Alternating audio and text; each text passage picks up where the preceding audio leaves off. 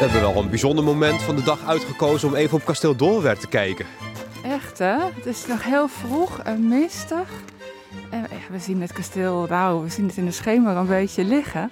Maar het is wel een heel mooi moment, heel apart. En eh, ja, zo maak je het ook niet heel vaak mee. Helemaal rustig ook. Er loopt helemaal niemand. We zijn de enige hier bij kasteel Doorwerth. Ja, nou, dat is echt een zeldzaamheid. Er zijn hier eigenlijk altijd wel mensen.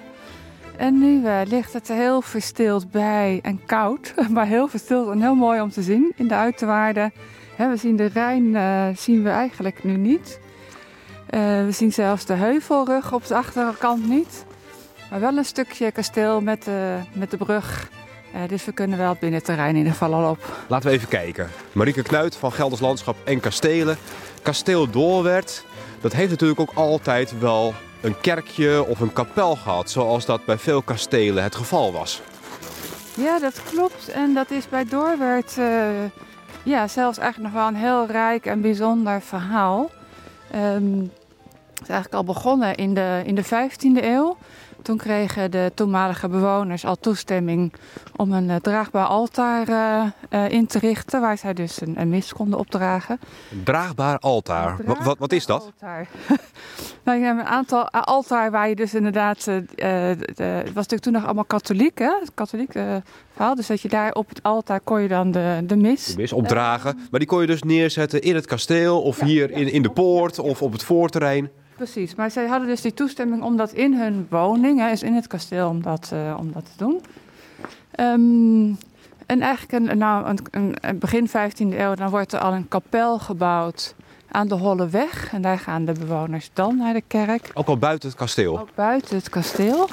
En daar, eh, die wordt dan, eh, daar wordt de pastoor van Wolfhezen, die doet daar de, de, de kerkdiensten. Ehm, en dan hebben we eigenlijk een, eh, een verhaal wat zeg maar, nou ja, in, in de, in de 16e eeuw, dan wordt het kerkje op de heuvel gebouwd. Daar gaan we straks nog eh, uitgebreid naartoe. Ja, in Heelsum. Maar hier staan we voor het kasteel zelf. En daar is ook in twee keer een kapel zelf ingericht. En de eerste is in de, in de 17e eeuw. Dan komt hier eh, de Française, een gevluchte hugenote. Zij is opgegroeid aan de Deense Hof. En zij heeft de mooie naam eh, Charlotte Sophie Amélie Hertogin de La Trémouille. Mm. Dus je kwam uit Frankrijk. Zij kwam uit Frankrijk. En daar was natuurlijk eigenlijk het omgekeerde wat in Nederland plaatsvond. Daar was iedereen katholiek, maar zij was protestants. En zij eh, is dus het land uitgevlucht. Zij is bij haar nicht, die koningin van Denemarken was, eh, verder opgevoed. En zij ontmoette daar aan dat hof eh, ehm, Anton Aldenburg, eh, de graaf, ehm, graaf Anton van Aldenburg. En hij was heer van Doorwerth. Zij was zeer gelovig en heeft dus in deze toren waar we nu voor staan, hij is een paar keer opgebouwd, maar in principe is dit de plek. Ja, de En grote vooruitstekende toren. De grote vooruitstekende toren van het kasteel liet zij haar kapel inrichten. Mhm. Wanneer, tot wanneer die daar ongeveer gezeten heeft, is niet helemaal bekend. Deze toren is ja, waarschijnlijk in de 18e eeuw ongeveer gehalveerd. Ehm, maar in de periode dat baron van Brakel, en dan springen, maken we even een sprongetje in de tijd, dan gaan we naar de 19e eeuw. Baron van Brakel die krijgt dan het kasteel Doorwerth in bezit. En hij laat het weer in zijn oude luister herstellen. En ook in deze toren, die hij weer helemaal laat opbouwen, doet ook hij weer een kapel inrichten. Mhm. Maar er is dus ook dat kerkje op de heuvel van Heelsum, dat ook bij kasteel Doorwerth Ja. hoorde. Klopt, dus we hebben eh, eigenlijk op meerdere plekken waar dus daar eigenlijk religieuze activiteiten plaatsvonden. Gekoppeld aan het kasteel. Gekoppeld aan het kasteel binnen de hele grens van de heerlijkheid Doorwerth. En in 1517 dan wordt, er, eh, wordt de eerste steen gelegd voor een kerkje voor de ingezetenen van Doorwerth in Heelsum. Ehm, wat we dus nu het kerkje op de heuvel noemen. Dus het kerkje op de heuvel werd echt gebouwd voor de dorpsbewoners. Daar gingen de kasteelheren niet te kerken. Daar zelf niet. Nee, nee. Zij gingen, bleven waarschijnlijk gebruik maken van het kerkje aan de Holleweg. eh, die zij dus al in de 15e eeuw hebben laten bouwen. Dichterbij waarschijnlijk. Dichterbij en ook is dat eh, katholiek gebleven. Terwijl de, de kerk natuurlijk vanaf op het moment dat de kerk gebouwd werd op de heuvel. Was daar eigenlijk het protestantse geloof, was het, het, het geloof wat iedereen moest eh, volgen. En de heren van Doorwerth die bleven toen katholiek. Maar later zijn ze wel protestants geworden en werden ze begraven in de kerk. eh, op eh, het kerkje op de Heuvel in Heelsum. Ja, nee, het is eigenlijk altijd wel altijd de kerk geweest waar ze begraven zijn. We gaan er naartoe, naar het kerkje op de Heuvel. Leuk, ja, gaan we doen.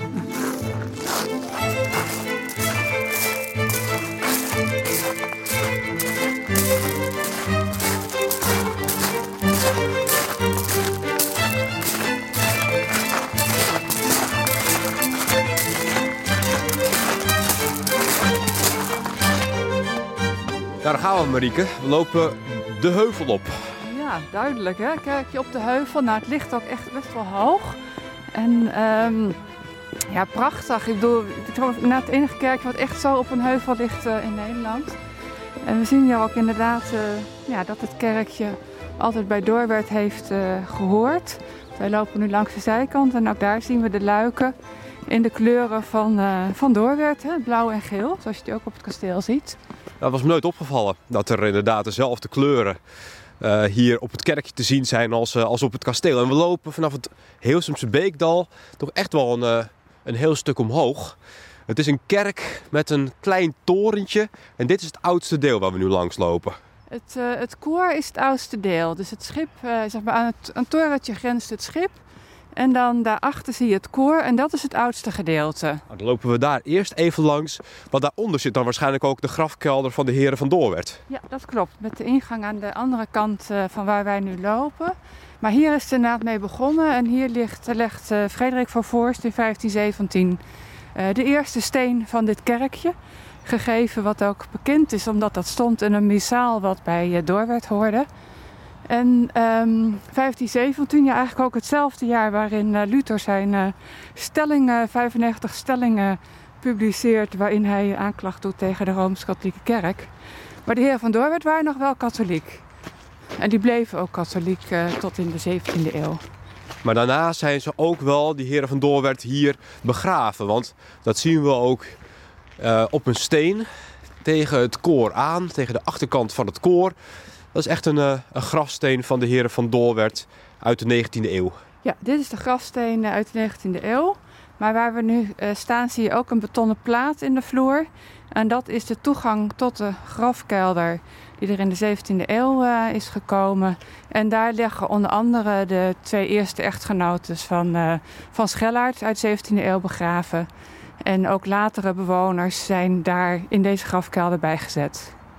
Jullie hebben als Gelders Landschap en Kastelen vorig jaar het kerkje op de heuvel weer aangekocht. Zodat het weer een geheel is met kasteel Doorwerd. Dat is het belang voor, voor de stichting.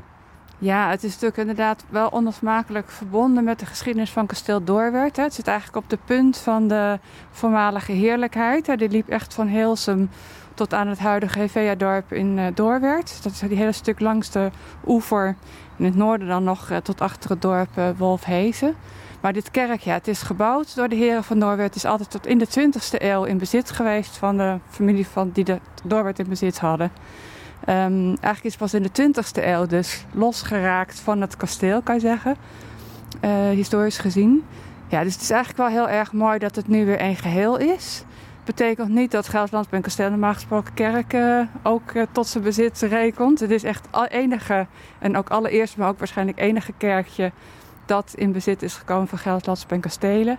Waarbij we het ook wel duidelijk als een vangnet zien. We willen graag dat die kerk hier bewaard blijft, dat hij weer een functie krijgt.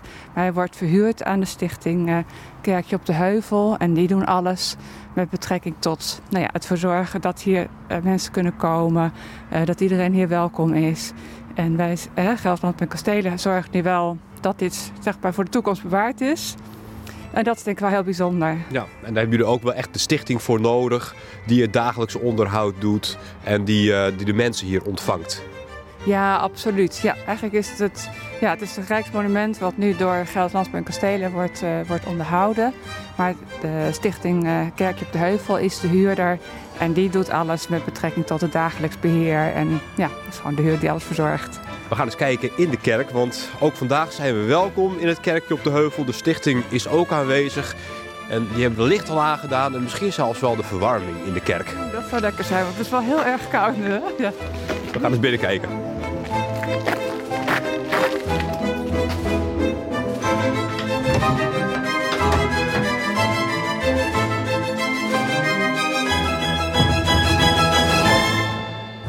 Verwarming brandt in het kerkje op de heuvel in Heelsum. En Koos de Pater staat al klaar, de gids die me rondleidt. Samen met Marieke Knuit hier binnen. Want ook Marieke van Gelders Landschap is nog nooit hier binnen geweest, meneer de Pater. Dus ja, we moeten hier wel een keertje rond gaan kijken. Ja, en het is ook een bijzonder kerkje. Waar gaan we beginnen? We zijn hier in het gedeelte wat naderhand bijgebouwd is in 1859. En eh, ik wilde dus beginnen met hier het oorspronkelijke kerkje. Oh, want dat is, daar hebben we net gehoord, het koor uh, is het oudste gedeelte. Dus de achterkant van, uh, van de kerk. Eh, de, de baron van Doorwerd, de heer van Doorwerd, die bouwde een koor gelegen op het oosten. Zoals eigenlijk alle godshuizen, zowel Rooms-Katholiek als eh, protestant als eh, Joods. Eh, en hij bouwde het koor, een schip en een eenvoudige toren. Ja, het is een klein torentje. En, in beginsel een, klein, eenvoudig torentje met twee geledenen. Mm. geledingen. Ja. En daarna, in de 19e eeuw, is deze zijvleugel er nog aan, uh, aan vastgemaakt. Ja, 1859 werd door uh, de baronesse uh, Douarière van Doorweert... werd dus de zijgevel aangebouwd... omdat dus het aantal mensen in de kerk, het aantal kerkleden explosief, explosief steeg. Je zou het je bijna niet meer aan kunnen voorstellen. Toen werd dus hier de zijbeuk aangemaakt... Uh, er werd een uh, consistoriekamer ingericht aan de zuidzijde, aan de oostzijde. Daarboven een uh, galerij. En de ramen die werden iets veranderd. Bovendien kwamen, kregen we gietijzeren ramen. Die toen nog uh, gewoon met gewoon glas waren uh, bezet. En ja, dat was ongeveer toen ongeveer die verbouwing in die tijd. Uh, 1944 uh, brandde de kerk af. Tijdens de oorlog? Tijdens de oorlog. Uh, achter de kerk lagen een stel vaten benzine opgeslagen. En de Duitsers die wensen ze niet in Engelse handen te laten vallen, dus die hebben ze kapot geschoten. Nou, dat was tijdens Market Garden? Market Garden, uiteraard 1944. Hier landden dus in de buurt de, de, de parachutisten. Ze werden hier boven doorwerd, werden ze dus eigenlijk losgekoppeld. En op de Renkumse hei kwamen ze dus naar beneden. Er is toen vreselijk gevochten om kasteel Doorwerd en ook hier rond het kerkje. Veel vluchtelingen, eh, veel behoeftigen. En in die tijd eh, duurde het nog, brandde die dus in feite ja, min of meer af. Uh, in 1949 werd dus het glas weer gerepareerd en het dak gerepareerd. En in 1951 kocht de kerk, de hervormde gemeente, die kocht dus de kerk van de stichting Hendrik de Keizer, die hem na, na 1920 zo'n beetje in handen had gekregen. Ze kochten hem voor 1 euro. In gulden waarschijnlijk? Uh, 1 gulden, ja sorry, 1 gulden.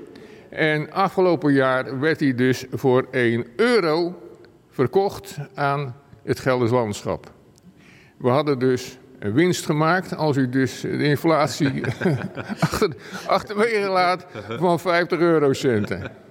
Maar de kerk is nu niet meer in gebruik als kerk, als, als kerk waar diensten gehouden worden. Nee, een paar jaar geleden eh, is men dus gefuseerd met de hervormde gemeente in Renkum en met de gereformeerde eh, kerk Renkum-Hilsum.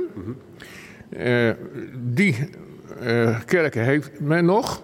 Maar ja, dit is een kerk uit 1517.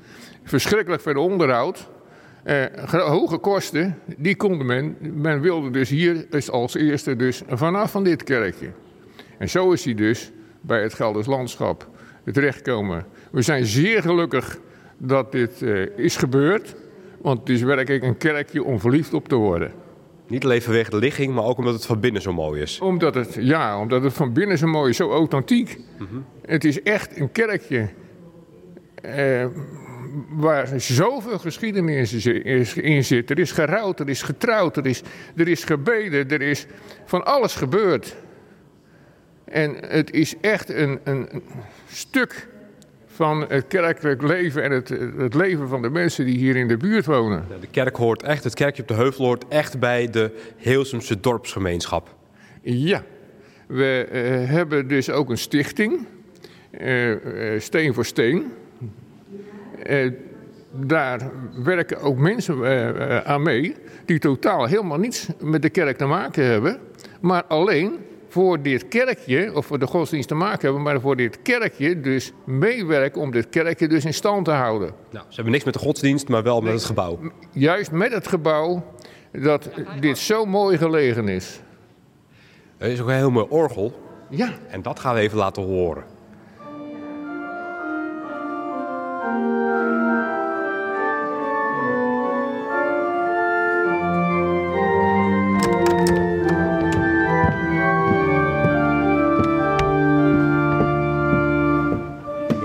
Trappetje komen we bij het orgel. Dat grote orgel in het kleine kerkje op de heuvel. En Bernard is aan het spelen. Bernard van Beek. Kan ik even storen? Ja, zeker. Je bent gewoon door, toch? Ja, ja, ja, ja, ja, ja, ja, Wat voor orgel is dit? Het is heel groot. Uh, het is uh, vrij groot, ja. Uh, ja. Het orgel is dus al heel oud. Het is in 1864 gebouwd voor de grote kerk in Apkoude. Uh, kerk was iets groter dan deze kerk, denk ik. En uh, het orgel is hier ook wat uitgebreid, want hierachter zit een uh, pedaalpartij. Dus dat is het gedeelte wat je met je voeten bespeelt. En dat bestond oorspronkelijk niet in Apkoude, maar dat is hier speciaal voor deze gelegenheid in deze kerk aangebouwd. Er is ook nog één pedaalregister, de zogenaamde subbas, vanuit het oude orgel in dit nieuwe orgel geplaatst. En het is met twee stemmen uitgebreid. Ja, hier zitten allerlei knoppen en dat zijn de zogenaamde registers. En met die registers, als je daar een register van uittrekt, dan hoor je een bepaalde rij uh, stemmen. Die zijn dan weer verbonden met een, een toets. Dit orgel kent twee klavieren, zoals het dan heet, met een rij toetsen.